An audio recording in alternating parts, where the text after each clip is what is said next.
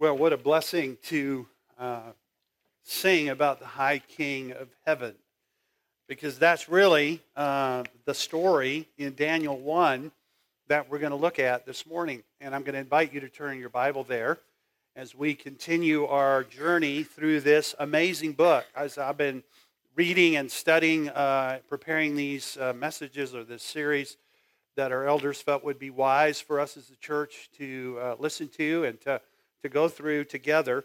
I have consistently been, been alerted by the commentators that the book of Daniel is one of the most comprehensive and stunning books in the Old Testament. If you were to ask me which is the book of the Old Testament that would probably give more content and have more comprehensive scope about the plan of God and more practical application to our lives, and give us most hope for navigating life now as we look for the life to come, I'm not sure I would have picked Daniel.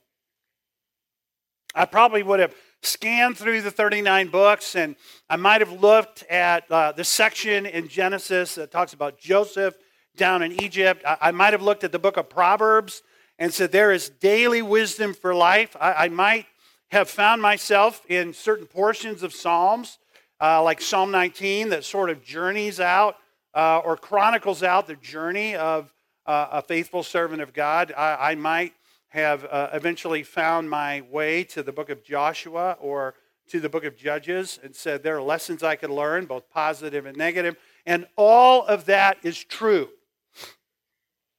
I don't think I would have picked Daniel as the book that is the most comprehensive and the most instructive and the most hope filled and the most practical book in the Old Testament. But the longer I have spent in this book, the more convinced I am that that is exactly right. Now, when you get to the book of Daniel, we, we talked uh, uh earlier on in our series that the theme of this book is very simple God rules, and his kingdom matters more. Everything in the book comes around those ideas. God rules and his kingdom matters more. We, we noted that in the theology we sang together this morning as we worship. High King of Heaven. That's another way of saying God rules. And that's certainly going to be evident throughout the book.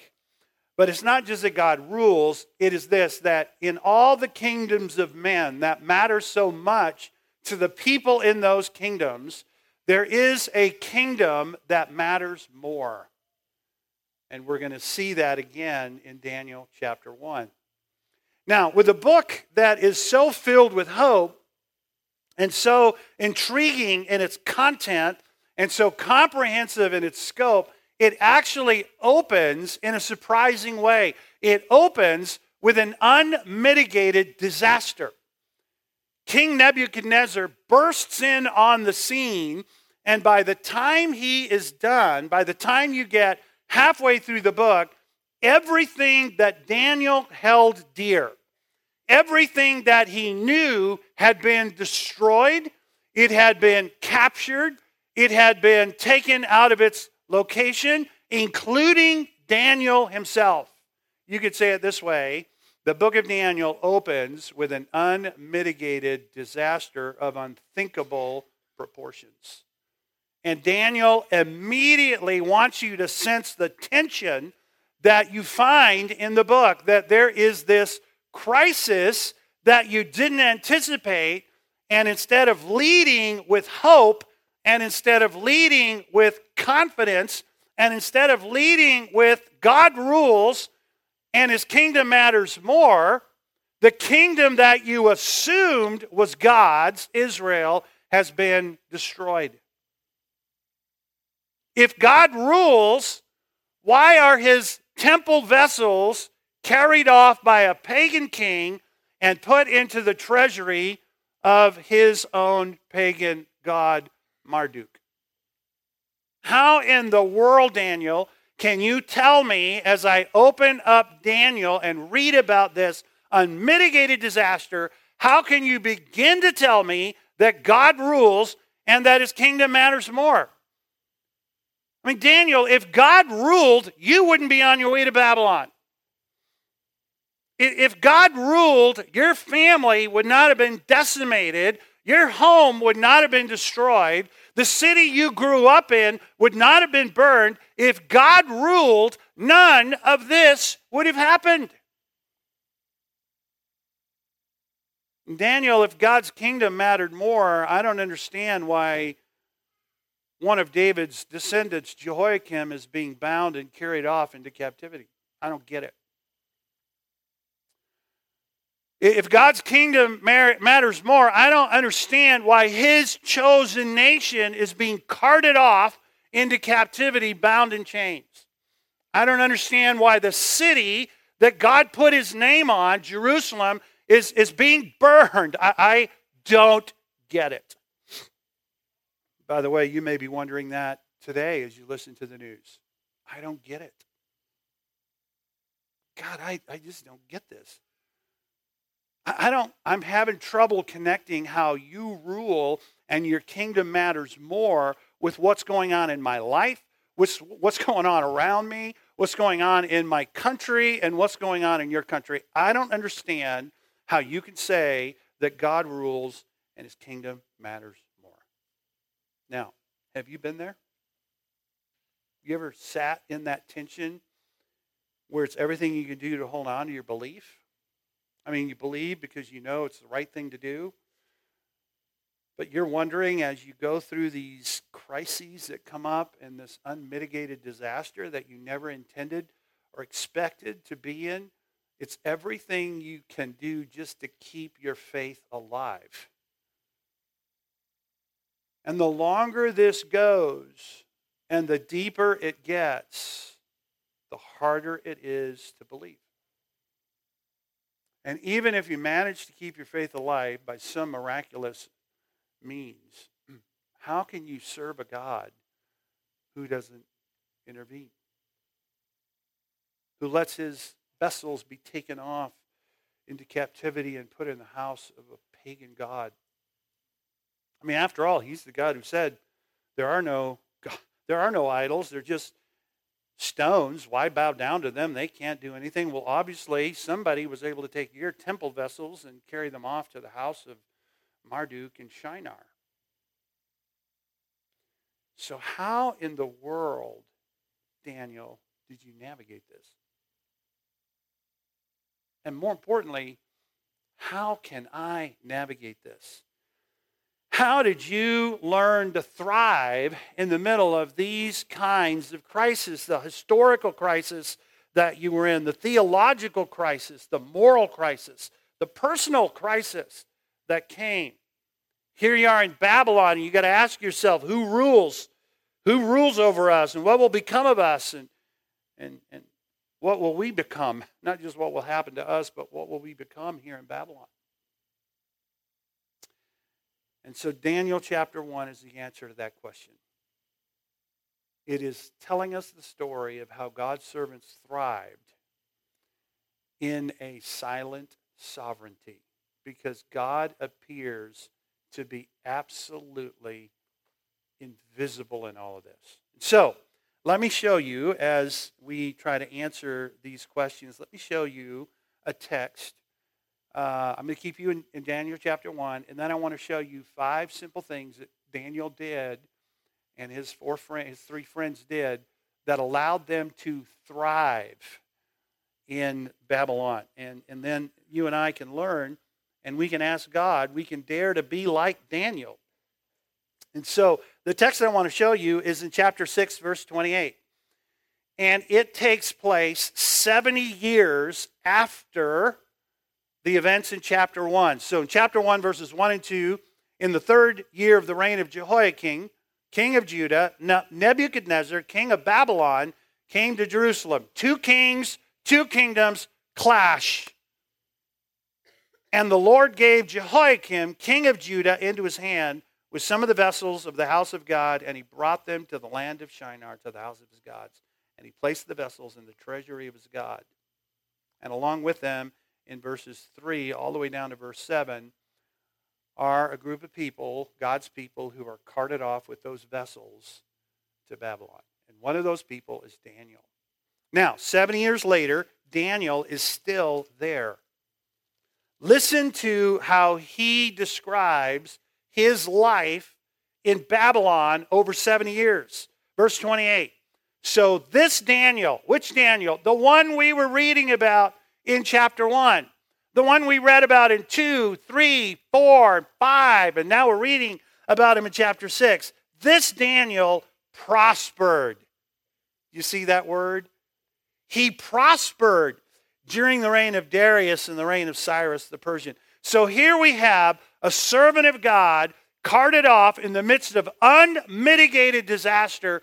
And 70 years later, he writes a book and he says to you, Now I want to tell you that I prospered in Babylon and I want to tell you how I did it. And the reason you and I need that is because we live in our own Babylon, don't we? We have our own unmitigated crises. We never thought we would end up where we are. When you started out your journey, you never thought it would take you here. You saw people here, but you never thought you would be here. You never thought you would experience this. You, you prayed for other people who were experiencing this, but you never thought for one moment that you would ever be here. Lord, I'm your servant. I've been reading my Bible. I've been praying every day. And you know what they always taught us in, in, uh, in little kids' church, read your Bible, pray every day, and you'll what? You'll grow, grow, grow. A verse a day keeps the devil away, and I've been doing two as extra good measure. You know, if one vitamin C is good, I'm doing two. So if one verse keeps the devil away, two is going to keep him far away. And the next thing I know, I'm in this moral crisis. How did I get here? Man, Lord, I, I memorized verses. I read your I read Proverbs every day, and I still ended up in this moral crisis. How did that happen? I never, ever expected to be in this moral crisis. I never expected to be in this physical crisis. I never expected to be in this relational crisis. God, how do I thrive? How do I do what Daniel did? How do I prosper? And Daniel says, I'm so glad you asked. And his answer would be this the, the first step to thriving in Babylon is enduring patiently while God works. Enduring patiently while God works because history is always orchestrated by sovereignty. History is always orchestrated by sovereignty. And Daniel is going to make sure that you know this. He's going to make sure that you understand the crisis you read about in the opening seven verses of Daniel 1 is not outside of God's control.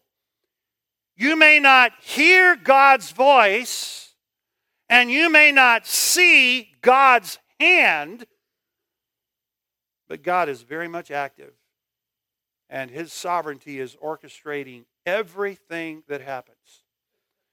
You know, if you lived in the ancient world and Nebuchadnezzar showed up at your doorstep with his army, and, and six months later, uh, your city's, you know, pretty much devastated, everybody's going to say, well, we know how that happened.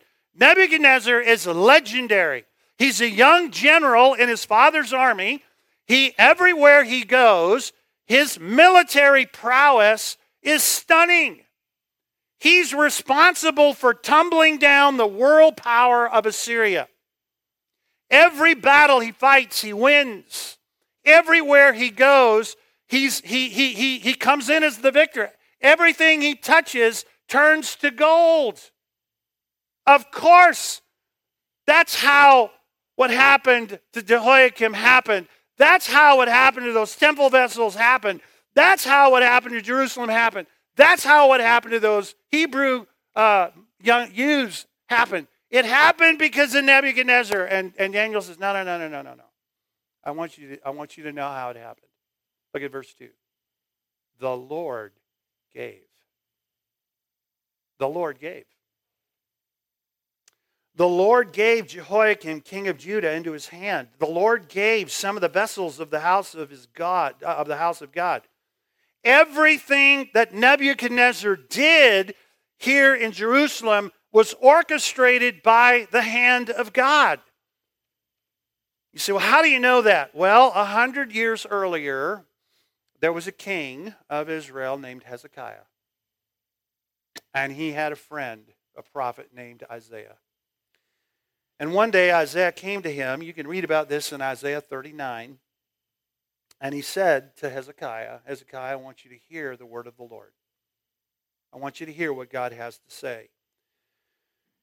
Well, thank you, Isaiah. I'm always ready to hear what the Lord might have to say. You know, you, you and I are good friends, and, and I know that you speak directly to God. I mean, you told me about that time you were in the temple and you saw the Lord high and lifted up, and wow. I mean, on, and I, I mean, I'm so thankful for your ministry to me when Sennacherib's armies came and, and we prayed together, and then the Lord sent an angelic host and destroyed those armies. So, yeah, I'm ready to hear whatever the Lord says. And Isaiah says, okay, well, here's what the Lord wants you to know. The days are coming, Hezekiah, when all that is in your house and that which your fathers have stored up till this day will be carried to Babylon. Nothing will be left. Some of your descendants who come from you, whom you will father, will be taken away, and they will be officials in the palace of the king of Babylon. That is 100 years before Nebuchadnezzar showed up. Now, let me ask you a question Who is actually at work here? It's God. And so when Daniel found himself in Babylon and he remembered what Isaiah wrote, he knew that he was right in the middle of God's will. This is exactly what God said he was going to do. And by the way, can I just say this? When you're in a crisis, Run to the very safest place you can be, and that is God's will. There is no safer place to be in a personal crisis, in a moral crisis, in a theological crisis. Name your crisis. There is no safer place to be than right in the center of God's will. I have said this, I don't know how many times over the last two weeks. I am absolutely convinced by the providential ways in which God has been at work that this cancer is God's good and perfect and acceptable will of God for my life. And I would rather be in God's will with cancer than to be out of God's will without it. You say, wow, Pastor Sam, that's super great. I mean, that's, man, that's awesome. And no, no, no, that's not coming from me. You need to understand this. This is not coming from me is I'm made of the same stuff that you're made of. And I have the same fears and the same anxieties and the same doubts that you have. This is what the Holy Spirit does. And the Holy Spirit is no respecter of persons. The same Holy Spirit lives in me, lives in you. And no matter how hard it is, no matter how difficult the path, no matter how disappointing. I mean, think about Daniel on his way to Babylon. It couldn't get any worse. And Daniel says, Let me tell you something. When I found out I was in the will of God, I prospered. I prospered. And not only did God tell Daniel that he was in the will of God a hundred years earlier through the prophecy of Isaiah, he told Daniel exactly what he was supposed to do when he got there by a letter that he got from Jeremiah in Jeremiah 29. And, and Jeremiah says, All right, all of you people in Babylon, Daniel and the gang, I have a word from Yahweh for you. This is what the Lord of hosts, the God of Israel, says to all the exiles Build houses and live in them. Plant gardens and eat their produce. Take wives and have sons and daughters. Take wives for your sons and give your daughters in marriage so that they may bear sons. Multiply there. Seek the welfare of the city where I have sent you into exile. Wait a second. Daniel says, Hang on, Lord. I got it. now, Jeremiah, I know you're a prophet, and, and I know you, you guys talk, um, but I'm, I just want to check and make sure there isn't a typo here. Because he just sent a letter, and he says, We are supposed to settle down in Babylon. Okay, I can buy that. We're supposed to have houses. Well, I don't have one yet, but I think by chapter six, I'm going to have one that I'm going to pray in before I go into the lion's den. So I think I got that base potentially covered. But this big piece here that I don't get is like praying for the welfare of this city.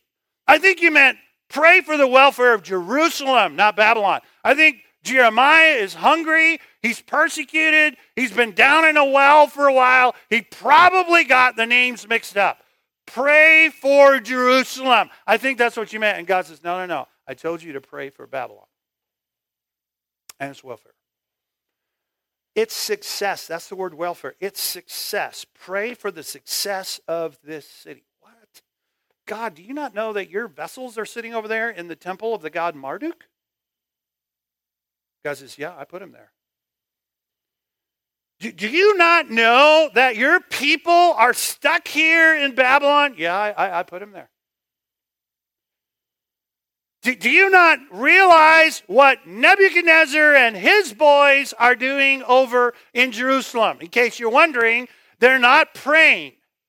They are praying, but it's not the kind of praying that, that you're thinking about. It's not P R A Y I N G, it's P R E Y N G. They're taking prey, and your people are the prey. And God says, I know, I'm the one orchestrating all that.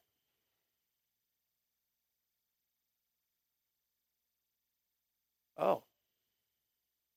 So you want me to pray for the welfare of this city? And God's answer is Are you willing to do that? Daniel says, listen, if you are going to thrive in a place like Babylon, you have to endure patiently by following what the Lord has given you to do. And then there's the second thing you need to live faithfully, and you can see that in verses 3 through 7. And the reason you can live faithfully is because royal strategy is always trumped by divine sovereignty. Nebuchadnezzar had a brilliant strategy. He would go to a place like Jerusalem, and if they surrendered, he would show kindness and mercy, and, and, and he would be known as a great king uh, who, who had great power but also great mercy. And he would take the choice of the young people and he would bring them over to Babylon. He would take care of them, he would relocate them, he would re educate them, he would rename them, and he would reposition them in his kingdom, and he would give them high positions in Babylon. And he would pay for all of it. That's exactly what you see here. He relocated these Hebrew boys to Babylon, and they were trained in the language and the culture and wisdom of Babylon. They were provided for. They would eat the king's food directly from the king's table food that was the finest in all of Babylon. It had been offered to Nebuchadnezzar's God, and the food was rich. He was preparing them to serve in the political structure. They, uh, they were to stand in verse uh, 5. After three years, they were to stand before the king. In other words, they were to be high officials in his kingdom, advancing his purposes and overseeing his business and enforcing his policies. And he gave them new names to reorient their religious identity and to show respect and deference to the religious structures of Babylon. Nebuchadnezzar had big plans for these four men. But unbeknownst to Nebuchadnezzar, God had much bigger plans for them. And he was using Nebuchadnezzar's little plans to position these four men exactly where he wanted them at the right place at the right time to do a much bigger mission. Nebuchadnezzar is about to meet the God of heaven.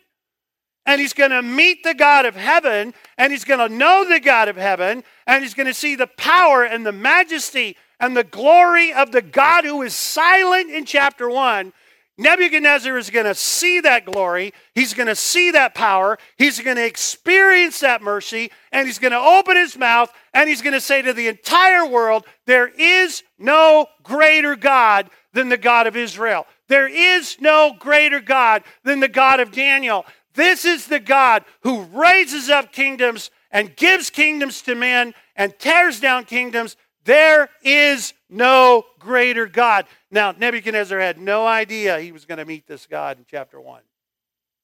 All he knew was he had some Hebrew young men that he was bringing back to Babylon, and he had a brilliant strategy that he was going to work. And he told Ashpenaz, the master of his eunuchs, now you make sure you take care of these boys. You feed them, you train them, you prepare them, because three years from now, I'm going to bring them into my, my presence, I'm going to test them, and if it goes well for them, it's going to go well for you. And if it doesn't, Ashpenaz, then we're going to have a chat. Well, I'm going to have a chat because you're not going to have much left to talk with. And unbeknownst to Nebuchadnezzar, the sovereignty of God was at work. And unbeknownst to these Hebrew boys, the sovereignty of God was at work. Can you imagine being dragged away to Babylon? Can you be imagine saying, now look, for three years you're going to study all of the pagan literature, all of the wisdom of Babylon, all of the ways in which we interpret dreams and how we see signs and wonders and how we advise the king when to go to war and when not to go to war. You're going to be a master at all of that. We're going to train you. And Daniel's like, I can't. That's pagan. We have the Torah. And then, oh, by the way, we're, we're going to give you new dress. We're going to give you a new dress. Uh, you're in, and in chapter uh, 4 when uh, Daniel's friends are cast into the furnace, it's, or chapter 3 rather, when they're cast into the furnace. They're all wearing Babylonian dress, official Babylonian dress. I'm going to give you new names. Listen, your names are fine if you lived in Jerusalem because, you know, uh, Daniel means God is my judge, and, and all of your names are about this little God uh, who couldn't even protect his city. So I know you're going to want to be uh, recognized as followers of the big God who uh, defeated your little God and whose vessels are in the temple. So we've got some new names for you. And all of this is in front of four Hebrew young men, probably 15 years of age, who have absolutely no choice. And you might have gone back to the dormitory after class one day and you might have found the four boys sitting around a bed going, I don't know how much more of this we can take. Can you believe what we learned today about how the world was created? That flood story that Moses told us in Genesis, can you believe what they think? Cuneiform is the hardest language on the, wor- in the world to learn. It's terrible to write. We got to write it on these stupid little clay cylinders. And we have Hebrew. Hebrew's a good language. Hebrew's great. Aramaic's good. And all the while, that they think they're being driven by Nebuchadnezzar's strategy, there is a much bigger authority in play. And his strategy is getting these four men to the right place at the right time for an amazing mission. And by the way, that's what God's doing in your life. So, what do I do while I wait for God's strategy to unfold? And that's the third thing Daniel says well, you obey humbly. You obey humbly. And that's what you see in verses 8 through 16. And it all comes down to a matter about food. Daniel and his friends determined they cannot eat the food that Nebuchadnezzar has so graciously put in front of them.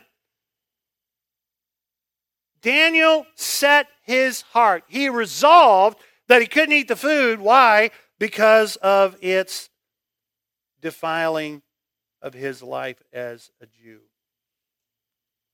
There were three things that Daniel determined he could not do in Babylon.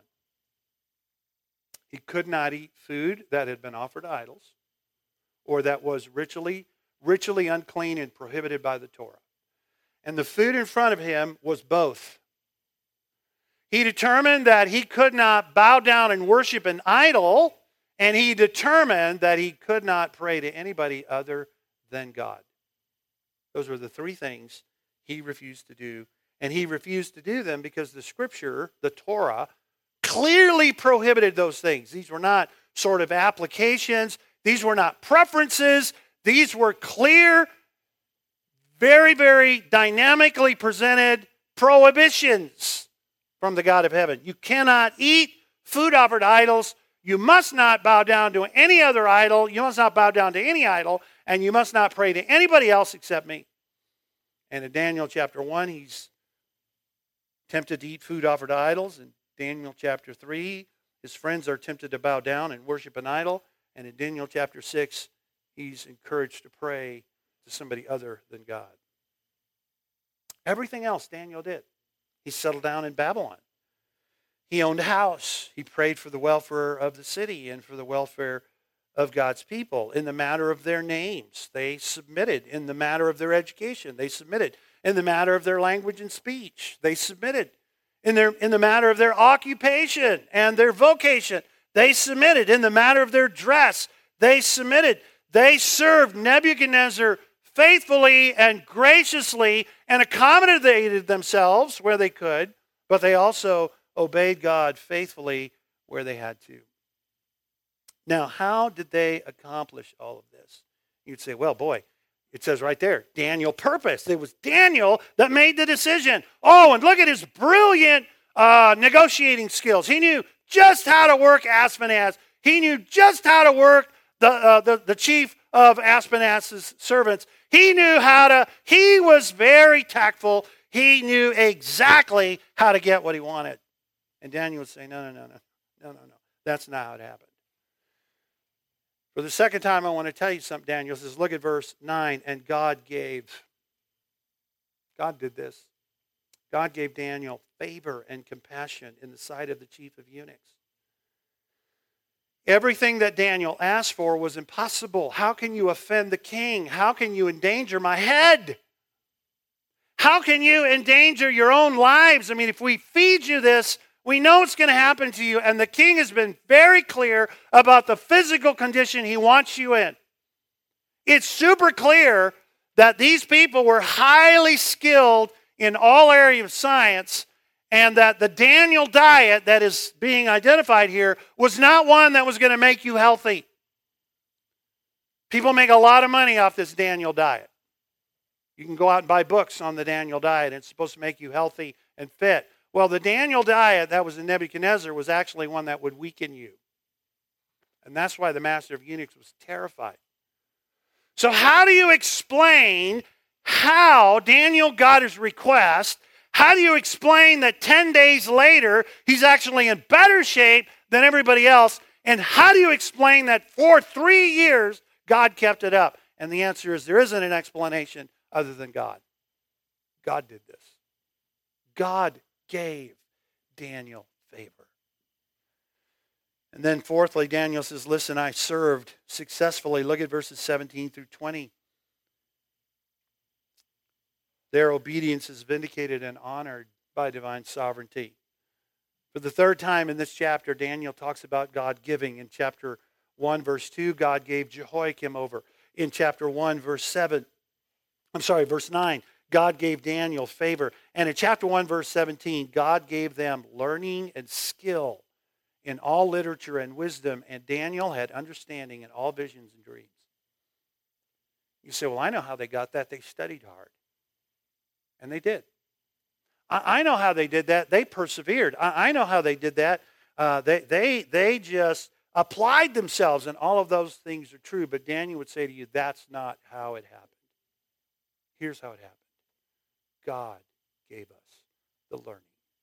God gave us the skill. And God gave me an ability to do something that nobody else in Nebuchadnezzar's kingdom had. God gave me the ability to go right into the realm of God and get an interpretation of a vision or a dream. And the rest of the book is going to show you that's true. God positioned these men. Behind all of this was the invincible and often invisible sovereignty of God who was protecting, preserving, enabling, and giving favor. Now, listen how this all ends. At the end, verse 18, at the end of the time when the king had commanded that they should be brought in, the chief of the eunuchs, that's Ashpenaz, brought them in before Nebuchadnezzar. Nebuchadnezzar, uh, we have had a, a tremendous time. You have a brilliant program here. This three year program has worked quite well with these uh, four boys. And I'm so glad to bring them to you today.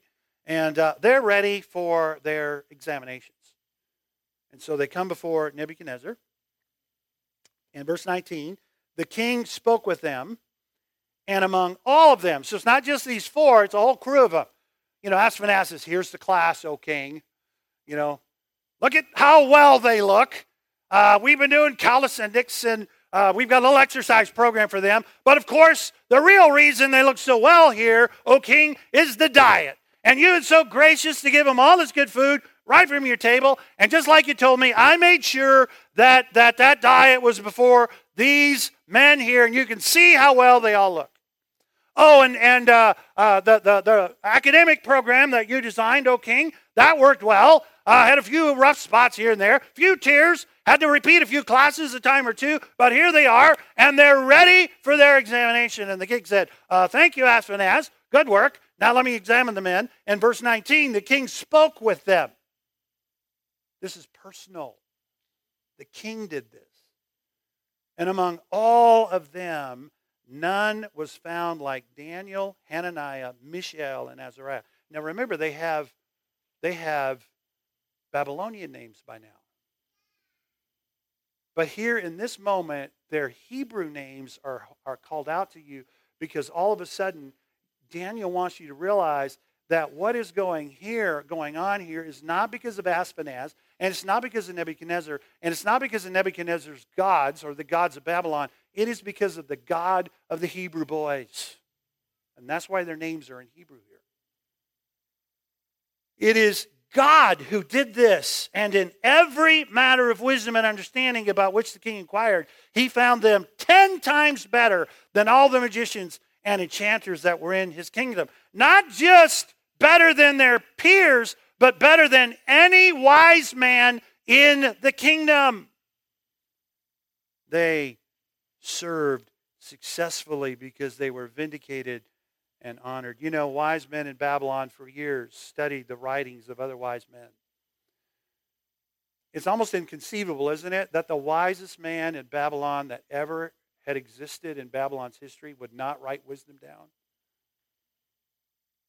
Could it be that wise men for centuries to come in Babylon would study the writings of Daniel?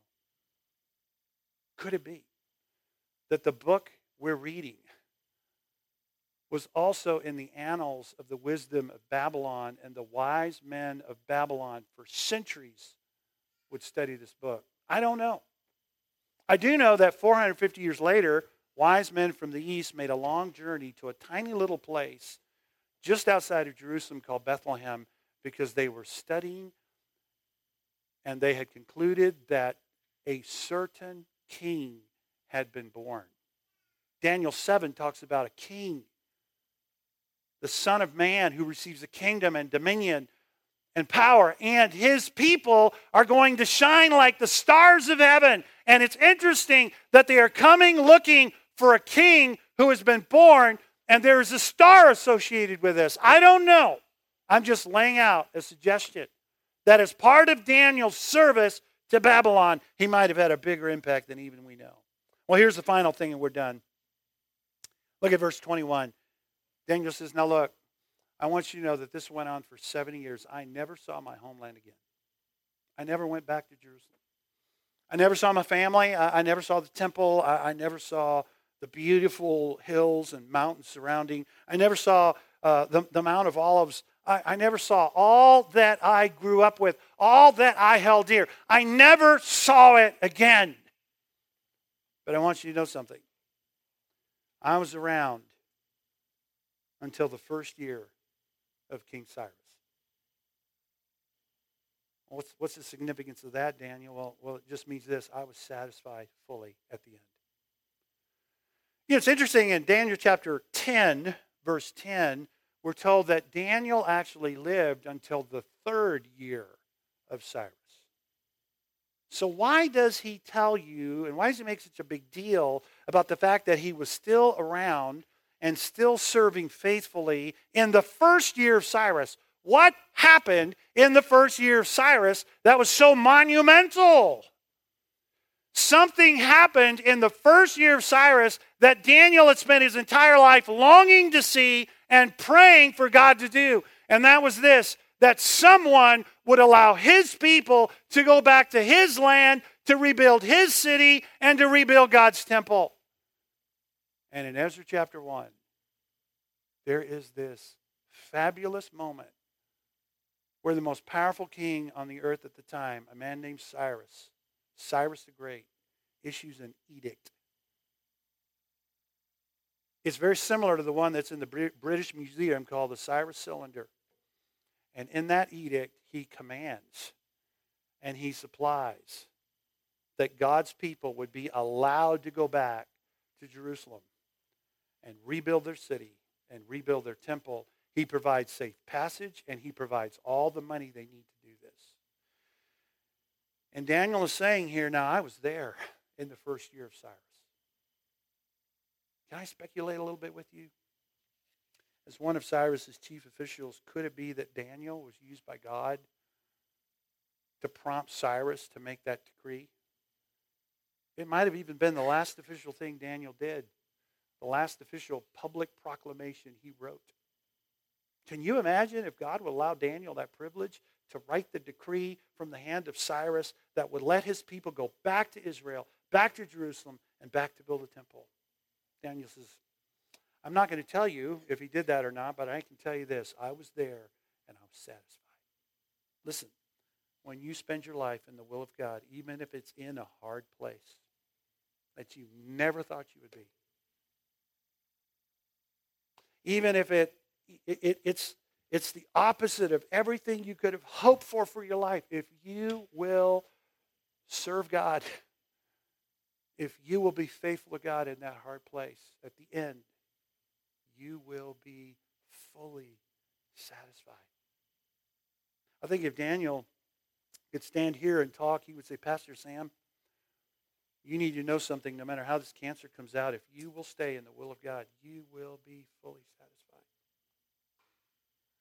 I, I think he would say to my family, listen, if you will remain faithful no matter what happens to your dad, you will be fully satisfied. I think he would look at you and he would say, Look, if you will just be faithful and endure and obey and serve in that difficult place, in that hard space that you never thought you would be in, that you never desired to be in, that, that you, you saw in others and you thought, that's never going to be me. And here you are. If you will just remain, and if you will just be faithful, and if you will just obey, at the end, you will be satisfied. Daniel says, You're going to have to do the same thing that I had to do. You're going to have to believe what somebody wrote. I had to believe what Isaiah wrote, and I had to believe what Jeremiah wrote, and you're going to have to believe what God inspired me to write. And that's a challenge, isn't it? Because there's always that moment where can you give a reason, a biblical reason for why you're responding the way you're responding? I've had to ask myself that question. And often I can't. I've got a good reason, but I don't have a Bible reason. And at some point, we're all going to have to come to a place, no matter what our crisis is, where we look at God and we say, God, I'm just going to trust what you wrote. Daniel trusted what Isaiah wrote and what Jeremiah wrote, and I'm going to trust what Daniel wrote. And when that happens, you and I will be fully satisfied. Lord, thank you for being such a good God, such an amazing God. Thank you for this story that's so much more than a story. Lord, I've, I've read this chapter so many times, and, and as I've been getting this sermon ready, I realize I'm looking at it through a very different lens, the lens of my own crisis. But all of us have crisis. We're all going to look at this chapter differently. But Lord, at the end of the day, there is a lens that matters, and it's the lens you gave Daniel. And three times in this chapter, he tells us that you were responsible for everything that happened. You were responsible for the crisis in chapter 1, verse 2. You were responsible for protecting and preserving your servants in verse 9. And you were responsible for honoring and vindicating and enabling your servants, chapter 1, verse 17. And when your servants rested in your sovereignty, Daniel said, I want to give testimony. I was fully satisfied. And God, I want to be fully satisfied. And I know every person here. I want my family to be fully satisfied. Lord, I want to lead my family. I don't want my family to lead me. I want to lead my family. I want to lead my own soul. And I know that's true for everybody here. We want to lead well. We want to serve well. We want to obey well. And Lord, we are holding on to the promise that you gave us through Daniel that if we do that, we will be fully satisfied. We will prosper in Babylon. In Jesus' name.